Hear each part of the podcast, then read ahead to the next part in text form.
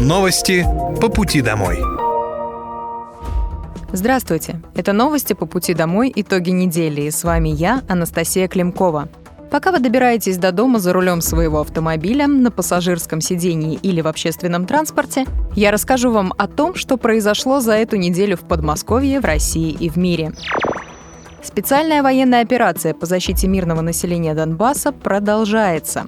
За неделю на Донецком направлении потери ВСУ составили до 1450 украинских военнослужащих. На Краснолиманском направлении за сутки уничтожено свыше 420 украинских военнослужащих. На Южнодонецком направлении и Запорожском направлении общие потери противника за сутки составили свыше 755 украинских военнослужащих. На Купинском направлении уничтожено более 80 украинских военнослужащих. На Херсонском направлении в результате огневого поражения в течение суток уничтожено до 80 украинских военнослужащих. Средствами противовоздушной обороны за неделю уничтожено 43 украинских беспилотных летательных аппаратов. Тема газовой безопасности актуальная и важная. В этом направлении ведется масштабная работа, заявил губернатор Московской области Андрей Воробьев на совещании с руководящим составом правительства региона и главами городских округов. Сегодня на повестку мы вынесли тему, которая уже звучала, тему актуальная газовая безопасность. Вы знаете, что принят закон, который предполагает заметную, важную подготовительную работу в части газовой безопасности. Я еще раз повторю, что 50% э, многоквартирных домов у нас находятся под газом. Как минимум это плита. По словам Андрея Воробьева, необходимо обратить внимание на городские округа, которые отстают по газовой безопасности. В связи с изменениями в федеральном законодательстве вскоре Подмосковье перейдет на новую модель газового обслуживания – с 2024 года единая организация Мособлгаз будет обслуживать внутриквартирное газовое оборудование в многоквартирных домах. По всему региону применит единый стандарт работы по вопросам газовой безопасности. Здесь уже разработали дорожную карту с данными о переходе на новый порядок обслуживания внутридомового газового оборудования. С 1 июля в Подмосковье запустят информационную кампанию для жителей по дорожной карте. Для запуска кампании уже подготовили листовки с ответами на типовые вопросы жителей. Как узнать дату, как узнать дату проведения технического обслуживания внутридомового газового оборудования, перечень проводимых работ и как отличить газовика от мошенника. Семь населенных пунктов дегазифицировали в Подмосковье с начала года. До конца декабря работа завершат еще в 29 населенных пунктах. По поручению губернатора региона Андрея Воробьева за два года действия социальной газификации в области дегазифицировали 2812 населенных пунктов. И реализация программы продолжается. Газом уже обеспечены 315 тысяч жителей. В прошлом году президентская программа была выполнена на 100%. Она стала самым масштабным проектом по газификации в России за всю историю Московской области – с марта этого года программа стала бессрочной, а губернатор Андрей Воробьев поставил задачу дегазифицировать еще 36 населенных пунктов. В семи муниципалитетах работы уже выполнены, еще в 29 их завершат до конца года. Все населенные пункты региона, которые вошли в проект, отмечены на интерактивной карте газификации. Ранее губернатор отметил, что есть категории граждан, которым необходимо помочь с дегазификацией, для них предусмотрены льготы. Важные для Подмосковья вопросы обсудили во время рабочей встречи губернатор Московской области Андрей Воробьев и вице-премьер России Марат Хуснулин. Обсудили важный вопрос развития нашего Подмосковья. Диалог и поддержка федерального правительства для нас особенно ценны, написал губернатор в своем телеграм-канале. В рамках встречи плодотворно обсудили вопросы социально-экономического развития Подмосковья, в частности, вопросы снижения административных барьеров в строительстве, реализацию национальных проектов в регионе и системе ЖКХ. Строительство детской областной больницы в Красногорске завершат досрочно, в марте будущего года. Сейчас строительная готовность госпиталя составляет почти 70%. Губернатор Московской области Андрей Воробьев проверил ход строительства, пообщался с будущими врачами и с местными жителями. Здесь будет большое приемное отделение, первичное звено и все, что касается высокотехнологичных видов оказания медицинской помощи. Самое главное будет решена проблема, которая много лет существовала. У нас в Подмосковье не было специализированной детской а, больницы, госпиталя. Будет 28 направлений по всем самым востребованным профилям. Почему и разговор-то больше всего сейчас о врачах, потому что каждую кафедру должен возглавлять э, человек с профессиональной командой. Этим мы занимаемся. Это непростая задача. Как построить такой госпиталь? Конечно, будет очень э, удобно и мощность, я думаю, все-таки позволит нам большое количество услуг деткам оказать, которые нуждаются в медицинской помощи. Госпиталь рассчитан на 420 коек с диагностическим центром на 300 посещений в смену. Сейчас ищем профессионалов, которым сможем доверить здоровье наших детей. Больница будет работать по 28 профилям, и по каждому мы набираем сильную команду специалистов. Всего 344 врача и 571 человек среднего и младшего медперсонала, подчеркнул губернатор. В госпитале появится 3D-навигация для сложных операций на голове, позвоночнике и суставах, телеуправляемый рентген, КТ на 128 срезов, современные тренажеры для реабилитации с электростимуляцией. Также будет закуплено оборудование для проведения лапароскопии и эндоскопии. Сроки восстановления будут сокращены с двух недель до 7 дней – в настоящее время уже завершены монолитные работы по корпусам А1, А2, Д и подземной двухуровневой парковки. Планируется, что в апреле-мае следующего года госпиталь начнет принимать пациентов. На территории госпиталя будет находиться вертолетная площадка для экстренных случаев, а также командный центр для координирования детской медицины региона. Подмосковье в этом году выделили 3000 путевок в летние лагеря для детей участников спецоперации. Об этом заявил губернатор Московской области Андрей Воробьев, который навестил детей участников СВО в оздоровительном комплексе Литвинова. Ознакомился с их досугом, проверил условия проживания, ответил на все интересующие вопросы и угостил мороженым. «Я приехал к вам, чтобы вас обнять, узнать, нравится ли вам здесь, какие есть пожелания. Вожатые инструкторы говорили, что вы дружные, очень добрые, с удовольствием общаетесь друг с другом, и это очень приятно», сказал Андрей Воробьев Воробьев. Лагерь расположен под Нарфаминском. Сейчас здесь находится около 300 детей в возрасте от 7 до 15 лет из 37 городских округов. Для них предусмотрено 6 смен. Продолжительность каждой – 2 недели. Литвинова входит в тройку лучших детских лагерей Подмосковья. Он открылся в 1955 году. С тех пор постоянно развивался. Здесь два крытых бассейна, два спортивных зала, тренажерные и бильярдные залы, аэрохоккей, открытый спортивный спортивные площадки для игры в баскетбол, футбол, волейбол, бадминтон, теннис и боулинг. Есть детские игровые спортивные площадки, в том числе воркаут и полоса препятствий для сдачи ГТО. Имеется библиотека и действуют разнообразные кружки по направлениям актерское мастерство, рукоделие, хореография, музыка и литература. В лагере работает психологическая служба, за каждым отрядом закреплен специалист. На инвестиционном портале Московской области доступна подборка материалов про открытие бизнеса. В разделе «Открыть бизнес» размещено 8 вкладок. Будущие предприниматели найдут здесь информацию о форме ведения коммерческой деятельности, режимах налогообложения, земельных участках и помещения для реализации идей. Подобрать локацию для размещения бизнеса также можно самостоятельно на инвестиционной карте Подмосковья.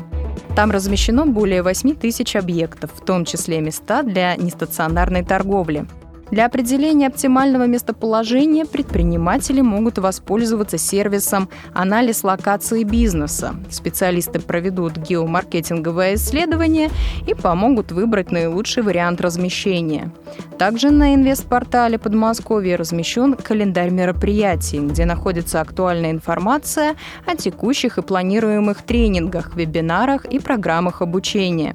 Ранее губернатор Московской области Андрей Воробьев заявлял, что цифровизация позволяет людям с удобством получать услуги и обращаться к властям. Работа над расширением списка услуг, которые предоставляются в электронном виде, будет продолжена. Более тысячи объектов детского дополнительного образования функционируют в Московской области, отметил губернатор Подмосковья Андрей Воробьев на совещании с региональным представительством и главами городских округов. Он напомнил, что поручал оценить эффективность и популярность этих учреждений в регионе. Проверка показала разные результаты в разных учреждениях. И еще одна тема, которая обращает на себя внимание, это все, что связано с дополнительным образованием для наших детей. У нас порядка тысячи объектов э, культуры. Это ДШИ, детские школы искусств, дома культуры. А, я давал поручение проанализировать, сделать анализ эффективности, популярности работы этих учреждений. И мы увидели весьма различные, так скажем, а, ситуации в детских домах. Какие-то из них очень популярны и полны детей в субботу и воскресенье, в обеденное и вечернее время. Какие-то нуждаются в усилении. Считаю, что все, чем мы управляем, должно работать на жителя, для жителя, должно работать эффективно, интересно, умно.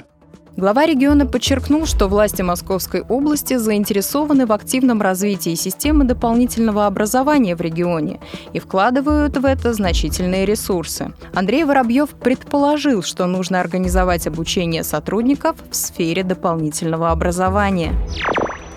В Московской области приняли закон, который вносит изменения в организацию проведения капремонта многоквартирных домов. В законе изменился срок платежа за капитальный ремонт в новостройках. Теперь денежные взносы нужно будет начинать платить за 4 месяца после того, как МКД вошел в программу капремонта. Ранее этот срок составлял 6 месяцев. Органы местного самоуправления должны будут информировать собственников квартир в новостройках о том, что дом включен в программу капремонта и о способах формирования фонда. Программа капремонта должна актуализироваться ежеквартально при наличии необходимых документов, но в любом случае не реже, чем один раз в год. Перечень услуг по капитальному ремонту добавляется надзором за выполнением работ по сохранению объекта культурного наследия. В Госдуму внесен законопроект об отмене НДФЛ для лиц с доходом менее 30 тысяч рублей.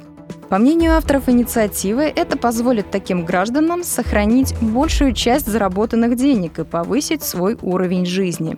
30 тысяч рублей – это оптимальный порог для отмены налога, потому что эта сумма почти в два раза выше минимального размера оплаты труда. Нулевая ставка станет действительно ощутимой для малообеспеченных граждан. Парламентарии полагают, что отмена НДФЛ позволит этой категории граждан увеличить семейный бюджет. В случае принятия закона новая норма может начать действовать с 1 января 2024 года. Ранее Госдума в первом чтении одобрила законопроект об изменении налогообложения для россиян, которые работают на отечественные компании из-за рубежа. Удаленные сотрудники будут платить НДФЛ по ставке 13-15% в зависимости от своего налогового резидентства и общеоблагаемой суммы дохода. Единые правила перевозок в легковом такси установили в Подмосковье. Теперь пассажирское такси должно соответствовать цветовой схеме кузова, которая включает основной белый цвет с желтыми полосками. Кроме того, такси должно быть оборудовано светоотражающими элементами. В салоне должна быть предоставлена информация о действующих тарифах, а также правила их применения при расчете платы. Эта информация может быть представлена в виде QR-кода. Транспортное средство должно соответствовать требованиям экологического класса, которое не может быть ниже 5. Кроме индивидуальных предпринимателей и юридических лиц, разрешение на работу в такси смогут получать и физические лица, которые имеют статус самозанятых. Также в законопроекте содержатся требования к водителям. Теперь законом предусмотрено проведение аттестации водителей на знание и расположение значимых объектов на территории Московской области. А еще водитель должен знать правила поведения и наилучшие действия в ситуации чрезвычайного характера, а также нормы и правила перевозки пассажиров и их багажа в легковом такси. Другие требования – отсутствие судимости за тяжкие и особо тяжкие преступления. Другие требования – отсутствие судимости за тяжкие и особо тяжкие преступления, повторного лишения прав, наличие не более трех неоплаченных административных штрафов. Закон вступает в силу с 1 сентября 2023 года. Получить путевку на лечение в санаторий стало проще. Теперь жители Подмосковья смогут оформить ее на региональном портале госуслуг. Оформить путевку на санитарно-курортное лечение можно электронно и не выходя из дома. Больше не нужно прикреплять медицинскую справку. При оформлении вся необходимая информация о жителях, имеющих право на бесплатное санитарно-курортное обслуживание, уже имеется в базе данных, поскольку поступает из медорганизации Подмосковья в автоматическом режиме. Этой услугой пользуются более 50 тысяч жителей Московской области, а всего госуслуги в цифровом виде сегодня получают 6,3 миллиона жителей Московской области. Об этом рассказал губернатор Подмосковья Андрей Воробьев в своем обращении к жителям. Три подмосковные компании стали победителями конкурса новых брендов России – их наградили на форуме «Сильные идеи для нового времени», организованном агентством стратегических инициатив и фондом «Росконгресс». Лауреатами конкурса стали более 30 российских компаний. Его провели впервые в стране, и компании Подмосковья стали победителями в трех номинациях – это производитель кондитерских изделий из Коломны Sdobs Foods, производитель мороженого Ice Cake Эко из Мытищ и производитель компьютерной мебели из Дедовска Куб. На выставке компании президент России Владимир Путин лично протестировал и оценил их компьютерное кресло. От Московской области в конкурсе принимали участие более 100 компаний. Большинство из них являются создателями брендов, известных не только в России, но и за рубежом. Подмосковные конкурсанты – представители почти всех производственных сфер – медицинской, транспортной, космической отраслей, машиностроения, пищевой, химической, швейной, косметической и других видов видов промышленности. Оформить компенсацию за домашний телефон в Подмосковье можно в один клик. На региональном портале госуслуги появилась новая электронная услуга ежемесячная денежная компенсация расходов по оплате услуг местных телефонных соединений. Нужно просто заполнить онлайн-заявку. Решение поступит в личный кабинет на портале а денежные средства будут перечислены на карту без дополнительных походов в ведомство. На ежемесячную компенсацию по оплате за стационарный телефон могут рассчитывать ветераны труда или военной службы и ветераны труда предпенсионного возраста. Также компенсация выплачивается тем, кто награжден медалью за оборону Москвы или знаком жителю блокадного Ленинграда и не имеет группы инвалидности. У заявителя должны быть регистрация по месту жительства в Подмосковье и договор на предоставление абонентского номера телефона. Еще он должен являться собственником помещения, где установлен телефон. Подмосковье дети-сироты смогут пользоваться социальными картами для бесплатного проезда. Сейчас детям-сиротам также предоставляется бесплатный проезд в транспорте Подмосковья и города Москвы. Чтобы получить эту льготу, им нужно собирать билеты, предоставлять их в орган опеки, а затем получать компенсацию по фактической стоимости проезда. Использование социальной карты все упрощает. Также это позволит сиротам не только ездить бесплатно, но и получать дополнительные бонусы и льготы при покупке продуктов и лекарств. Получить социальную карту можно, оформив заявление на портале государственных и муниципальных услуг или в офисах центров «Мои документы». Губернатор Московской области Андрей Воробьев ранее отмечал, что в регионе в этом году ведут меры, направленные на поддержку детей старшего поколения и людей с особенностями здоровья. Все маршруты общественного транспорта стали доступны в мобильном приложении «Транспорт Подмосковья». Теперь пользователи смогут посмотреть расписание и схемы более чем 1900 маршрутов. Приложение достаточно востребовано среди жителей и гостей региона, которые пользуются подмосковными автобусами. Оно удобно в использовании с простым и понятным интерфейсом. Пассажир может определить местоположение автобуса, рассчитать время на дорогу, построить маршрут из пункта А в пункт Б, узнать точное время прибытия транспорта на остановку. Сначала в приложении отображались только маршруты Мострансавто, а теперь стали доступны более чем 1900 автобусных маршрутов всех областных перевозчиков. С начала года приложение скачали более 31 тысячи пользователей. Там также можно оставить отзыв о работе общественного транспорта через поддержку. Эта функция позволяет оперативно получать обратную связь от пассажиров. Скачать мобильное приложение «Транспорт Подмосковья» могут пользователи App Store и Google Play.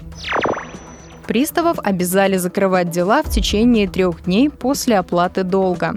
Соответствующий закон подписал президент России Владимир Путин. Срок будет отсчитываться со дня поступления информации о погашении долга в Федеральную службу судебных приставов. Ранее для бесспорных случаев окончания или прекращения исполнительного производства законодательством для судебного пристава был установлен двухмесячный срок. Речь идет, например, о случаях, когда гражданин уже выплатил имеющийся долг или его объявили банкротом. Еще одним основанием для закрытия дела является ситуация, когда взыскать долги невозможно. После того, как пристав подтверждает наличие обстоятельств, должно также выноситься постановление. На это тоже предусмотрено три дня.